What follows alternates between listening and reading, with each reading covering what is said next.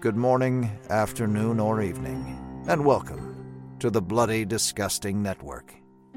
The following show is just horrifying. Beware.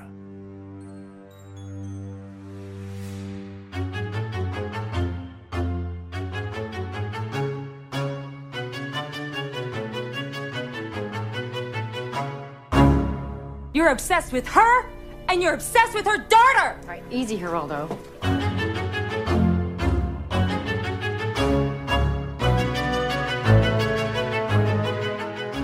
And welcome back to Horror Queers. We are not done talking about the Fear Street Trilogy, and I'm Joe. And I'm Trace, and no, we are not. So hopefully y'all listen to our episode, or our tease of our episode on the Fear Street Trilogy, but we're coming at you today with something a bit uncommon for us. We're doing an interview, everybody! Mm-hmm. So with us today, we have the co-writer of the Fear Street Trilogy, Mr. Phil Graziadei. Hey, it's nice to meet you guys. Thanks for having me. Thanks so much for coming on and agreeing to answer all of our probing questions. I'll do my best. Well, okay, so we are recording this. We're recording this in between the release of the second and third films, but this will come out after the third film. So again, we may be going into spoilers, listeners. So if you have not seen all three of these films, please go watch them. Yeah, they're available on Netflix. What's stopping you? My Netflix subscription? I don't know. Whatever. So, Phil, let's start with a bit of a softball question. Do you want to tell us a little bit about how you got involved in the project, or maybe even a little bit about what your approach was to adapting this material? Yeah, I mean, this was something that was sort of out there as like an open assignment, right? Our producers at Chernin were looking for people to find a way to reinterpret Fear Street, and Lee and I went out for it and pitched it, and that's how we got it. That's interesting. So I know that people who are big fans of Fear Street, so Trace did not read the books. I read them, but I only have kind of vague recollections. But a lot of people have connected this particularly to the Fear Street saga, so the trilogy of books about Sarah Fear in the 1600s and so on. But this isn't a direct adaptation. So can you explain why you and Lee decided to go with a sort of adaptation, but not quite, and maybe how you chose to adapt some of the other books in the Fear Street canon? For sure. Yeah. So Lee and I actually were a little bit like you guys. Frankly, like Lee read the books when she was younger. But I actually didn't. I was like terrified to pick them up because, not because I thought they were scary, but because, you know, you look at the covers and you can see that they're like marketed principally to teen girls, right? And right. As like a young closeted gay guy, I was like, I felt like if I was like reading these in the wrong place, someone was going to clock me and it would be like the end of my life, the way I was living it at that moment. Yeah, because it's the early 90s, right? Yeah, yeah. So like this was, for me, having the chance to go back and revisit this series without that anxiety was like really on a personal level, like a way to sort of make amends with that, like, you know, scared little kid in the bookstore. Aww. That was the real roundabout way of getting into answering this question. No, it's fine. What was the question? Oh, yeah, the saga. Yeah, because the movies are not, like, a straight adaptation of any of the books. No. I know that much. And, you know, like you, so I read Goosebumps. Like, I read Stine growing up, but I skipped Fear Street and went straight from Goosebumps to Stephen King, so I just missed that gap. Mm-hmm. But watching this, you know, there's a bunch of Easter eggs in here for fans, and I unfortunately did not catch them because I didn't know what they were. So how did you go about choosing to kind of make original material as opposed to just adapting, I don't know, like a series of, or like a storyline from the books? Yeah, I mean, there was so much that went into the decision-making process about how we ultimately decided to present this trilogy. But initially, yeah, I mean, like this, there were so many of these books. Like, it would just be impossible to, like... You've got to wade through so much material, right? And there's like something in there for everyone on some level, but we figured we're looking at doing like the first big Fear Street adaptation. We were going to zero in on like sort of the most iconic installments in the franchise, right? Things like the Cheerleader series, yes. The Wrong Number, which is where Dina's character's name comes from, which was like the first big bestseller for Fear Street. And they're really like... that Fear Street saga that you mentioned are really like the only books that actually deal with sort of the origins of Fear Street, right? Mm-hmm, so it sort of it felt like necessary to us to sort of stay true to the spirit of the books to find a way to reinterpret the at least parts of the mythology that happens within that trilogy. Right. And it does make sense because you're setting up the foundation of what you hope may become future installments of a franchise. I mean, you know, from your mouth. Well, and so because you and Lee both wrote Honeymoon together, a movie that I mm-hmm. love. I think it's a fantastic film. Oh, thank you. Thank you. Oh my God, you're welcome. But it's been a while. So were y'all like? I mean, as you're kind of scoping out products and stuff, did this kind of fall in your lap, or did you find out it was happening and you were like, "Oh, we got to do this"? You know, we got really lucky. We had a great reception to Honeymoon, and we started to walk right into studio projects after that. I mean, not like they weren't just handed to us, but we were like, we had the opportunity to go pitch for things, right? And we landed a couple of those projects. So I know it's been a long time since Honeymoon, and it's actually like difficult for me to keep track of this too, frankly. But Honeymoon came out in 2014. We started working on the Fear Street books, on the Fear Street trilogy in 2017. So like, it's not that huge of a gap. There were, I think, two other projects that we worked on in between that, you know, never ended up being produced, but, yeah, so it seems like it's been a long time, but actually most of that time we've been doing this. So obviously it was delayed because of COVID, and it mm-hmm. would have come out last summer in 2020, and it would have gone theatrical. Can you talk a little bit about what the process was like shifting from like, oh, our film trilogy is going to be coming out once a month in the summer of 2020 to, oh, our film trilogy is going to be coming out a week apart on Netflix in the summer of 2021? Yeah, I mean, you know, I'm honestly not completely sure about what all the specifics of the release dates and the COVID implications were for us.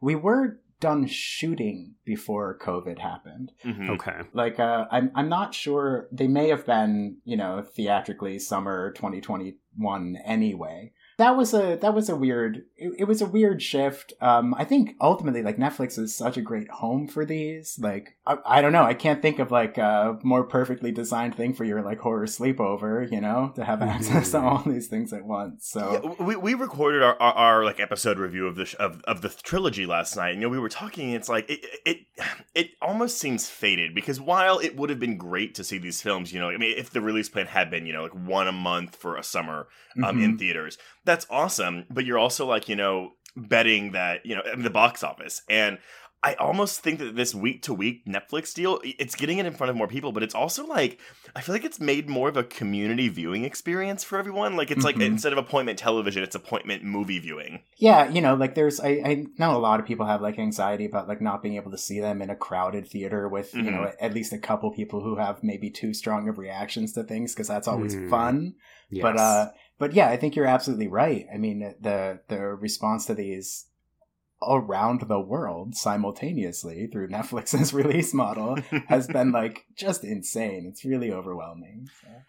So speaking of the response, obviously we've been seeing R.L. Stine pitching in and talking about how mm-hmm. proud he is. And, you know, it's in his own best interest to say like, yes, these films, also go read all of the books and give me some royalties and so on. But can you talk at all about how or if he was involved, or was he around to consult or to pick his brain on things? Lee definitely spoke with people associated with the property for R.L. Stine. I'm forgetting when that conversation really started. Yeah, but he's been really supportive of it. I think you've probably seen in like the statements that he's made about it. Mm-hmm. You know, they've been very much to the effect of like, Fear Street is for everybody, which, you know, for us coming in and doing this sort of like queer reinterpretation of a franchise that doesn't have any queer people in it, that's mm-hmm. That's a big deal. I think it's really great that's his perspective on it. So. I have one more softball question before we get into the queer stuff, because obviously like that's a big deal with this trilogy. One thing I really appreciate about, so these are hard R-rated movies. You know, we've got sex, we've got gore, we've got violence, and essentially it's, you know, it's an adaptation of a YA property. And I don't know if you saw the Goosebumps movie or read this book as a kid at all, but like the Goosebumps adaptation took a different route where it's like, okay, we're going to, like, it's a kid's book. We're still going to make it for kids and we're not really going to make it scary. What this trilogy does is they kind of, at least how I felt, it felt like it was geared more towards people that did read the books in the 90s as opposed to like just solely teenagers today. And was that something y'all thought about when y'all were writing these? Yeah, absolutely. I mean, we wanted that hard R, right? Mm-hmm. I think, like, to a certain extent, we figured we'd probably get it no matter what because we were doing a queer story, frankly. Mm-hmm. But yeah, I mean, like, that's a lot of the fun of what you see on screen, too, is that a little bit of splatter in there. Just a little. Yeah. Just a little bit of gore. Yeah, yeah, Lee is very brutal. You know, like... I think as soon as that bread slicer entered the picture in the first film, it's like, oh, we're doing this. Mm-hmm. Yeah. This is not your mother's Fear Street. Okay, so let's dig into these queer characters who are at the heart of the storyline. So we've read some of the quotes from Lee about centering the films around the experience of others and, you know, the representation from people of color. Obviously, as a queer horror podcast, we're most interested in the decision to put two lesbian characters mm-hmm. front and center and really mm-hmm. ground the entire arc of the three films, like the first and the final installment most specifically. Yeah. But can you let us know, you know, were the leads always going to be queer? Were they always going to be women? Was the decision to have them involved intricately in the 1666 and the sort of origin of all of this, was that always part of the plan? It was always part of the plan for us. No, because I mean, like, my thing is like, okay, was there pushback from any like executives that was like, we can't like do a major horror release with two lesbians as the protagonists? You know what? We did not have that, which was incredible. Yeah, I mean, for me and Lee, you know, I think like when you're working on studio projects in general, that you end up making the best material when you're able to turn that project into something that's important to you. And you know, we sort of got the best of both worlds for me and Lee on this. Like, we knew we were going to center them on female characters because of the books, frankly, right? Right. And it was clear to us early on that our producers were amenable to doing a queer story, and we just kind of, you know, said thank cool. you and moved ahead with it. Like, excellent. We'll see you in a while. Yeah, you don't get a lot of chances to do that. You know, like there's still we're lucky to be working in a period where there are at least like some studios and producers who think it's cool to make queer content. But, you know, they're still sort of few and far between. It can still frequently be an uphill battle. And we did not confront any of that with our producers. Well, it's interesting because I mean, I know you're probably not privy to this because you're not on the marketing team for the films, but like it was announced a couple years ago that the leads would be lesbians. I think it made it into like an article like in 2019 or maybe 2020, but it wasn't really in any of the like the trailers for the film. And we had people, listeners of us, that reached out to us and they were like, "Oh, like Fear Street's in the LGBTQ category on Netflix. Is this another mistake like the Babadook?" And, and we're like, "No, actually, it is very." queer, but I found it interesting that wasn't promoted. But I'm like, well, I guess like, what are you gonna do? Like you're really just trying to sell the concept here as opposed to like the actual plot machinations of it. I mean, I think that there's you know, obviously this queer love story is like the emotional core right. of this trilogy. There are some shots, you know, it might not be made like, you know, perfectly explicit in the trailer, but you certainly see Dina and Sam together in there from the beginning. Mm-hmm. Yeah, I don't know what all the marketing decisions were that went into this. You know, like I know that there are places around the world where like explicitly queer content is just illegal, period. Mm-hmm. But I don't think anyone. To me, it never felt like anyone on the marketing team was trying to downplay that aspect of things mm-hmm. at all. You know, and we've definitely very much been promoting it in terms of publicity as a queer story. I mean, it is a queer story. Yeah, it is undeniably a queer story. Well, and I think that, you know, taking something that, again, like a source material that is not explicitly queer and turning it queer, like, that is something that is even rarer nowadays. Mm-hmm. Or ever, period. Yeah, I wish I had more to say to that specifically. I mean, hopefully it just means that you're breaking some new ground, and the success and the willingness of audiences to watch and engage with the content means that people are going to realize, oh, it's not that big of a deal to have queer characters and really queer protagonists, so we don't need to be afraid of it anymore. Yeah, and it's also, you know, a lot of the times when we do get queer representation in horror movies or in movies, period, there are these, like, very insular stories that are not just explicitly queer, but also, like, exclusively queer. Mm-hmm. Yeah. And these we very much were thinking about from the beginning as, like, bigger mainstream movies that center around queer characters. I think that's really as important as it is to have these, like, specifically, exclusively queer stories out there, too. I do think it's really important that mainstream audiences, you know, like, for... I don't know, man. Like, for so much of my life, I've had to watch so many shows about, you know, queer or about straight romances, right? And find some sort of way to identify. I was thinking about this actually a few years ago before Lee got married. She was doing this thing with the website for her wedding where, like, they were using all these pictures from, like, iconic movie romances and weddings, right? Mm-hmm. Like wedding scenes from The Godfather or whatever else. And I was just like, you know, like, I could never do this. What the fuck am I going to put up there? Like, I have one picture I can draw from. Like Philadelphia, Brokeback Mountain. Like, that's awesome. And they're all like, sad. Really awesome wedding, right?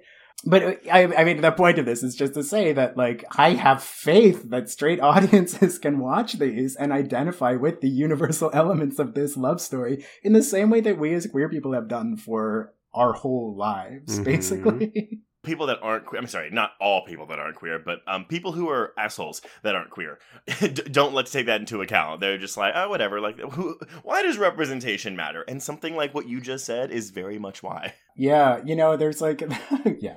Yeah, I'll stop. I was going to say something about some of the online reaction to the first movie, but I'm just going to pretend I didn't read it. No, that's a good segue, though, because so we've been watching the discourse. You know, we got to watch the movies in advance, so like as they've been released, we're like, cool, let's see what people are saying. There has been some discourse around, or criticism even, of the character of Dina. We disagree with this, and people will have heard this on our episode already if they've listened to it, but some people find her unlikable, or that she's too selfish, and that she, like, doesn't care about her friends, and before I let you answer, where I came from, and I think Joe as well, we discussed this yesterday, is, like, it's an out lesbian in 1994. Like, I feel like her anger and her like extreme need to save her girlfriend makes sense in that context, and so we're trying to figure out where this opinion is coming from, people that when they're like, oh, Dina just is unlikable. Honestly, I have no idea. I think she's a likable character. I think Keanu's performance of her is so mm-hmm. likable. Oh, she's great. This idea that, I don't know, I have seen some things that have talked about how they think she's like selfish, right? I think most of those are talking like later on in the movie mm-hmm. about like the way that she privileges Sam above her friends at certain times.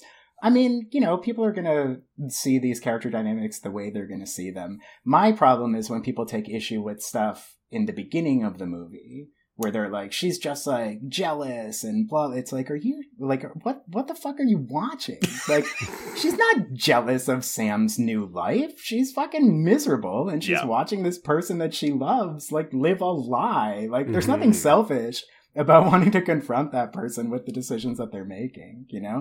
And she's not doing anything, like, forcible to, like, get Sam back. I mean, she's done. She's making the break, you know? She's also a teenager. Like, yeah. Yeah, like, she doesn't always make the best decisions, but you can absolutely see that she's wearing her heart on her sleeve. She feels betrayed by her ex to a certain degree, but she also, you know, you're trying to live a life where your romantic possibilities are probably not great, and you felt a connection with somebody, and now that's over, and you have to figure out a way to move forward. Like, I can't think of a more universal, also teenage-specific problem to be addressing in this film. Yeah, that's also the sort of thing, too, where, like, specifically when you're talking about queer stories, and really, like, if you're talking about 94, like, I mean, when I was in high school in 94, and I didn't know a single person who was out, despite the fact that, you know, subsequently many of us have come out. Yeah, right. Those fuckers. So, like, there's much less, like, you know, the sense of your, like, your options are also, like, so much more limited. So if you do find this, like, one glimmer of hope in the sort of, like, you know, endless, vast, dark sea of desperation. The dark sea of heterosexuality. Like, yeah. Right? Losing that, it's, like, even bigger. than it would be, say, if you could, like, you know, literally date anyone who was around you.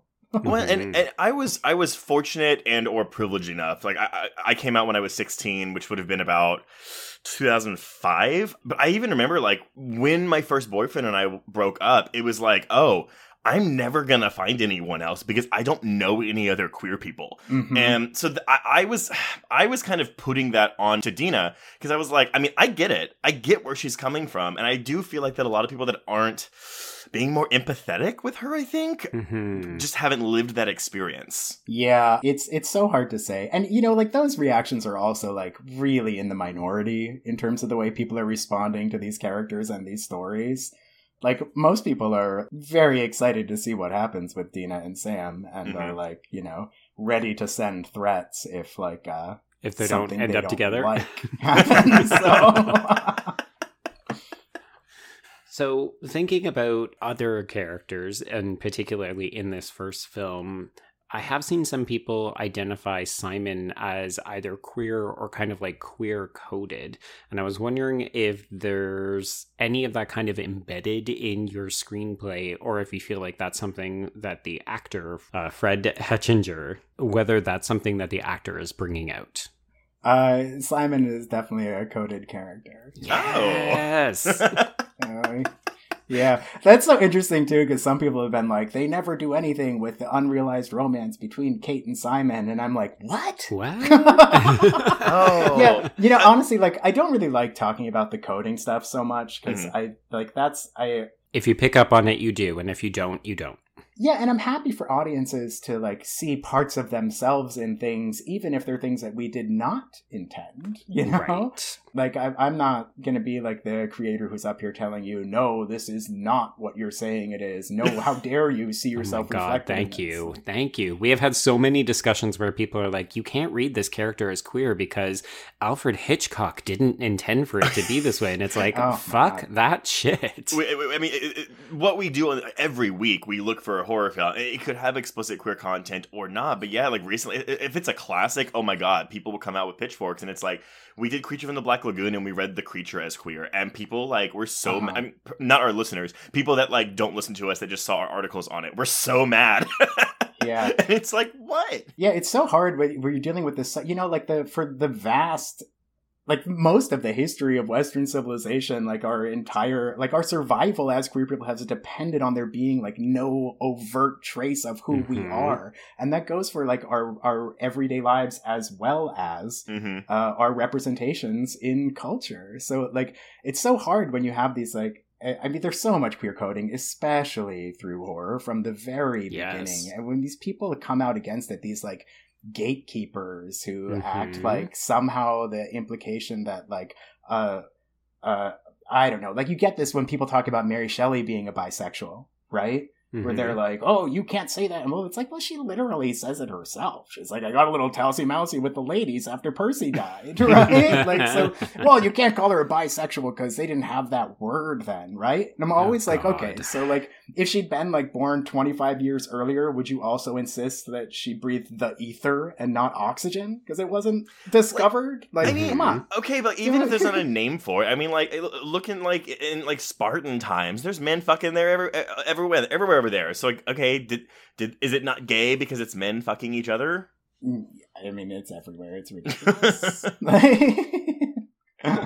Basically, like, if we were to limit ourselves to identifying queerness through the history of civilization, we would basically be looking at, like, a long list of criminal records, because that's basically the only place until pretty recently where, like, queerness has been openly discussed, mm-hmm. right? Like, gossip and criminal records, which is, I don't know if you've ever read Lewis Crompton's Homosexuality and Civilization, is basically, like, this chronology of, like, all the ways that queer people have been punished.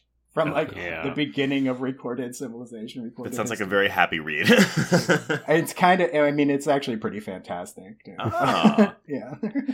But I think it's a testament to why something like the Fear Street Trilogy then becomes quietly revolutionary, because it's not just that we've got queer-coded characters. It's not just that we've got lesbian representation. It's that these characters are existing. The story is about more than just their sexual orientation, but also it's a mainstream, very front and center trilogy, right? Like, I love the idea that if people want to engage with these texts, they have to reconcile their reaction or their relationship to queerness.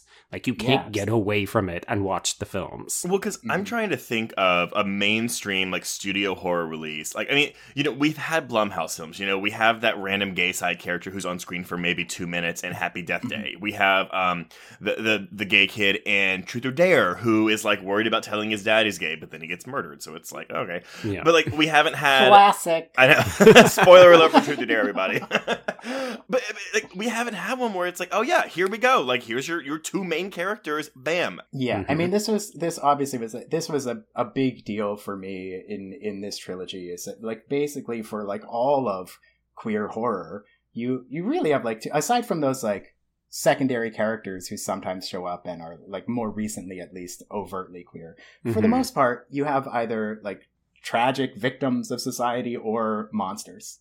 Yeah, period, right? And we didn't do that in these movies. I mean, we do in a certain sense eventually. We have a queer kind of monster, but, like, it's not something about that character's queerness that makes them a monster intrinsically, right? Which is a big deal. This is, like, you know, if we use queer representation in horror to show the way that society sees queer people as monstrous, right? Like, there can be, like, a certain amount of power in that, for sure, of saying, like, well, I don't care if you see me as a monster. Why would I ever want to be like you anyway, right? Like, you think about something like the end of Todd Haynes' Poison, right? Yes. And that, like, declaration of pride after he's basically just shown you, like, how to read queer subtext through the juxtaposition of that story with the other two. But on the other hand, it's like, also, we can look at ourselves through our own eyes in horror movies. You know, we don't have to see ourselves as monsters. We don't have to embrace the way that society sees us. I don't think those are the kinds of stories that queer kids need these days. That's actually, I mean, even we can even segue then into the third film, because I will confess, I was worried starting the third film. I was like, oh my God, like, Sarah Fear is going to be a lesbian. She's going to be an angry lesbian who curses the town because of it. And I was pleasantly surprised and a little bit relieved that wasn't the case. Yeah, and I think, you know, this is also, like, another way of talking about the sort of, like, mainstream nature of these movies, right? Like, we conceived of this trilogy as, like, I'm going to get there eventually, I promise. Yeah. Okay. We conceived of these movies in general as a sort of allegory of systemic oppression, right? Like, that was sort of at the heart of it. But ultimately, you see that, like, the big bad, the big villainy here, like, it's not homophobia per se. It's basically a system that takes advantage of that homophobia. Yes. Yeah, right? Solomon is actively... I love that we end up almost with two different villains, right? So we've got Caleb, who is embarrassed by the girls and therefore weaponizes his, like, emasculated, fragile masculinity. And then we've got Solomon, who just kind of says, like, oh, well, I just want power. I don't think he even intends for Sarah and Hannah to be the scapegoats, but it just happens to go down that way. Yeah, I mean, he certainly takes advantage of the fact that they've already been sort of persecuted for their love, right? Yeah. Yeah, so many villains.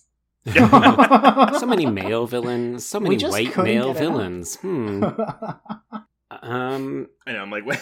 I know, I'm sorry. I feel like I shouldn't have said anything, because I do think, Phil, that you were actually about to, like, go further and elaborate or something. So I'm also really hesitant. Like, I don't like saying much more than the sort of broad, like, allegory of systemic oppression, right? And you want people to make up their own minds and take their own readings away. I mean, I do think that this is really fascinating that you produced this really before a lot of the Black Lives Matters and the social justice movements that we saw during the middle part of the pandemic last year, and yet it's easy to walk away from this trilogy being like, oh, Fear Street Trilogy said ACAB. Yeah, well, I mean, it's certainly before the resurgence of Black Lives Matter and, like, white consciousness in America after George Floyd, but it's not before Black Lives Matter by any means, right? Like we were talking Trayvon Martin at that point. So we're certainly well after that.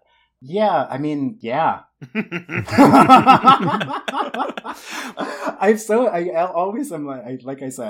hesitant to like be specific about it. No, that's okay. All I want is for like Blue Lives Matter and like a million moms to cancel us, you know? Oh my God. That would make me so happy. Well, that's the Married with Children approach, right? You get like some groups that come after you. It's just like that mom who like, you know, like went to the news stations about Married with Children and then it turned it into like a blockbuster TV show. Yeah, I think whenever you're dealing with this, like these ideas, when you're dealing with these ideas of sort of like systemic social rot or oppression, obviously like our characters are marginalized for many different reasons, right? You know, whether you're talking about sexuality or gender or race, or I mean there are a few more in there too. Like I think what was important to us was to make sure that they weren't punished for the things that made them different, right? Also really to make sure that their experience as outsiders is specifically why they're able to get through this situation that they find themselves in. But I think that's why I found the third film so surprising and why I liked it so much is because, again, I walked in, I was like, oh my God, she's going to be a lesbian. They're going to kill her because she's a lesbian. And while that's kind of the case, it's more so they're doing this because it's like, oh, you're bringing pestilence and plague upon our land.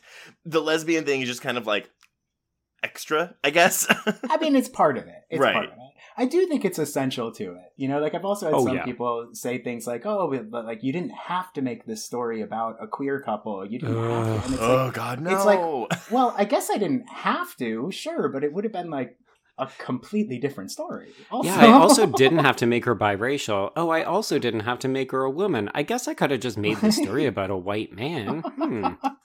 Well, what does any creator have to do, you know? Oh God, yeah. Yeah, I think that you know, honestly, like I talk about that kind of comment like it's a bad comment, but frankly, like it's sort of a great compliment because it's like, you know, they're the perfect example of like they see through all of those specific details of the character to find that like universal core of it that they can relate to. And they see that and they're like, oh, we can...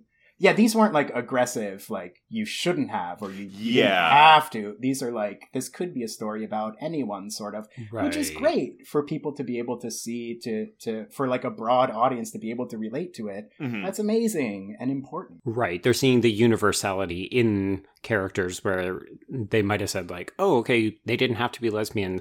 And yet I can still see myself in them, even though I may not identify that way. I've got to tell you, though, one thing that they certainly wouldn't have done if they weren't queer is that like I wouldn't be getting like the kinds of messages I'm getting from kids on social media and like kids in my life who were like, I've never felt like I've seen myself on screen before. And like, I mean, like kids who are like coming out after watching movie one, which is amazing.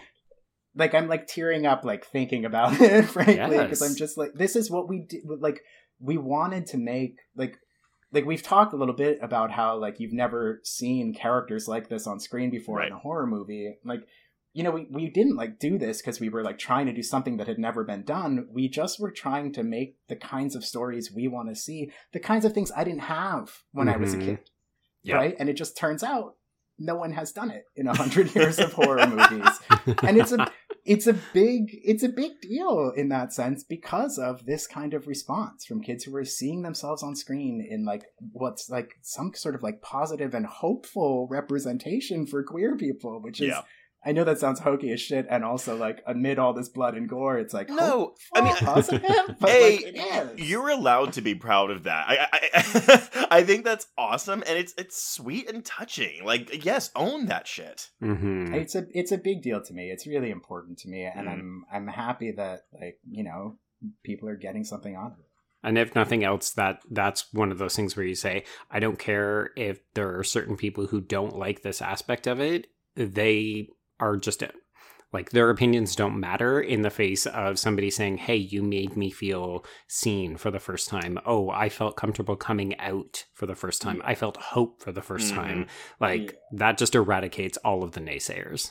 Yeah. I mean, it's like there's like this. If you look at like the Rotten Tomatoes reviews, which I know I'm not supposed to, but like I can't help it. So, and also, like, I only look at the negative reviews. No! Because I know what's good about the movies. I'm interested in seeing what it is that people don't like. And it's really telling. Like, if you look at Rotten Tomatoes and, like, the user reviews, it's like all the incels and homophobes and racists went on there and gave it these, like, half-star reviews that are like, wow, they're trying to cram this LGBT stuff down our throats. It could have been a good movie, but it's ruined by progressive politics and blood. And you're just like, oh, Jesus. Who cares? I find myself always getting so frustrated by those things, but I know it's not worth it, right? Like, what good is it going to do me to get so mad about some asshole saying that we're forcing these views down their throats? And it's like, please. Like, I mean, come on. How, you said at the beginning, how many times have you seen straight relationships on screen? You know? Yeah, it's just completely ridiculous. It's literally, like we said, something that's never been done in a horror movie, in a mainstream horror movie before. And this is like cramming it down your throat. Like, come on. And honestly, the use of the phrase cramming it down my throat, it's like, maybe you need to do some self-reflection on your choice of words. Well, but even adding on to that, like, it's not... The movies don't do anything to cram it down your throat. There's no, like, monologue about, like, I don't know, like, there's not, like, I guess if you're including queer people, it's inherently political, I guess. But, like, there's nothing in here that's preachy. It's just, they are characters that are. That's all it is. Yeah, I mean, obviously, it's, like, an essential part of the story, and their love is, like, the driving force through the trilogy, but, yeah, you're right. It's not, I mean, we didn't want to make homophobia or, like, their queerness the thing that they were constantly, like, fighting against, you know? And it's, honestly, it feels so refreshing as a result. Yeah, and, like, you know, those reviews, like, it's not like I read them and get upset. I read them and feel vindicated. You know? Yeah, we made the right decision. Oh, wow. I think it just proves we need more texts like this, because clearly these people still think that there's something inherently not just political, like you said, Trace, but also they're like, oh, they haven't been confronted with this enough to realize this is just life. Like, Black people exist. Queer people exist. Like, you have to be able to address the fact that we are in your lives, that we are sharing the world with you. And that means that we need a proliferation of media that does this and just says, hey, this shit is fucking normalized. You need to change. Mm-hmm. Yeah, and I think, you know, while we're talking about those aspects too, I think it's also important to point out that because we focused on queer stories and stories about relationships between women through all three films, right? There's, you know, like, homophobia is, like, misogyny's favorite child. Yeah, like, it's really difficult to, like, separate those two things. And so the way that movie 2 sort of gets into that is that, of course, there are, like, romances or whatever else, but they're also, like, they're very secondary to the relationships between Alice and Cindy, right? Or Cindy and Ziggy, like, that's where the real emotional core is. And the other stuff is just sort of like the dressing. So that made more sense to me when we were with what we were talking about before. And now I'm just like, why am I talking about this? How do we get here? Why am I talking about this? I suppose in part, I just, like, really never want to talk about homophobia without also talking about misogyny. Yeah. I guess that's really the... That's a quote right there. That's a good quote. Well, and it is interesting. Okay, so I wonder if maybe we can kind of segue towards, like, what comes next for you. But I am interested, like, do you plan to involve queer men or, like, more specifically out queer men and queer male relationships in future projects and sort of with the same kind of galvanizing aim? Yes, I do. Okay. This is so, I mean, let's talk about this sort of, like, divorced from all of, like, the current discussion around Fear Street for a second. Okay. Like, I think that it is still really difficult to get people to highlight gay male characters in a positive light on screen. That is still a big hurdle, because there's like this sort of, like, inherent, like, you know, people see two guys kissing, they think it's disgusting, you know? Yep. Obviously... Yeah, I want to tell positive stories about gay men, too. And I think that there is still a long way to go in the industry before that becomes something that's more like the norm. You know, like, even when you look at we have now not in horror, but like in TV and film in general, like just in the past few years, really had like sort of positive queer representation that involved gay men. Things like Schitt's Creek, where they like live in this sort of like guileless world, right? Or things like Pose, right? That despite all of the struggle that's part of those stories, there's like this real insistence on the part of the writers of that show to feature queer and trans joy, right? There's still way too little of it. You look at something like Love, Simon, for instance, which like I'm so happy that that movie exists in so many ways, and I'm sure that would have been like really helpful for me when I was a kid. But also, you've got like the lead, who's this like straight acting, like conventionally attractive white dude, literally pointing at the effeminate queer black kid and saying like, "Well, I'm not that gay." I fucking hate that part of that movie so much. It's like this respectability bullshit where it's like, oh, it gives these audiences that still harbor that kind of like, queer men, effeminate men are gross, right? This sort of like, it allows them to maintain that perspective, to be like, oh, see, he's one of the good ones. They don't like those kinds of faggots either, you know, which is like so harmful. It's so harmful. That's something that I would love to see the industry get past. Yeah, I think the show, that the spin-off show Love, Victor, has a few of those moments as well. And so yeah, I love both properties, but yes, it's it's so important but so problematic. You know, part of it does really tie into the stuff that I was talking about before, about seeing yourself through your own eyes, right? It's not about the way society sees you. It's about the way you see yourself. And if you're telling queer stories where queer people just like sort of reiterate the views of society in general at the expense of other queer people, well, that's not a queer story. But then I think sometimes in those situations, the creators are, well, I mean, I'm not talking specifically about Love, Simon, but sometimes it's like, oh, well, I guess we just can't ever get it right. It's like, well, no, it's just like, we should be able to talk about it. Like, it's okay to not get everything right. I mean, I think we're also talking about more heterosexual skewing genres where like romance and rom-coms are going to be harder to really start to change that narrative. I mean, we're seeing queer Hallmark movies, so maybe there's some hope for the future. But I do think that horror films are like where a lot of this change can happen, and realistically happen in the very near future, because horror has always been the genre that's pushing the envelope and addressing women's issues, gay issues, trans issues. Like, all of these things seem more palatable, even though we still get assholes who are like, ugh, keep it out of my horror. Yeah, I mean, it's like a genre that's been like horror as a genre has been a real home for queer representation, I think in part because, like, of course, people who are used to, like, living big parts of their lives in the shadows are going to see themselves lurking in, like, the dark corners of horror movies. Yep. But I think it's also important to pull those characters out of the subtext, you know, and to let address something else in the subtext. Yeah, we've had 100 years of subtext. I'm happy for some actual fucking text at this point. So, Phil, what is next on the docket for you? Are you allowed to tell us what your next project is? Lee and I are both working on original stuff right now. We don't have anything that's set up yet, so like you know, who knows? Maybe we'll do something else on Fear Street. Maybe we'll do something else in a different studio project, and maybe it'll be something else altogether. But we're still working. All of the above. Fingers in many different pies. Yes. Yeah.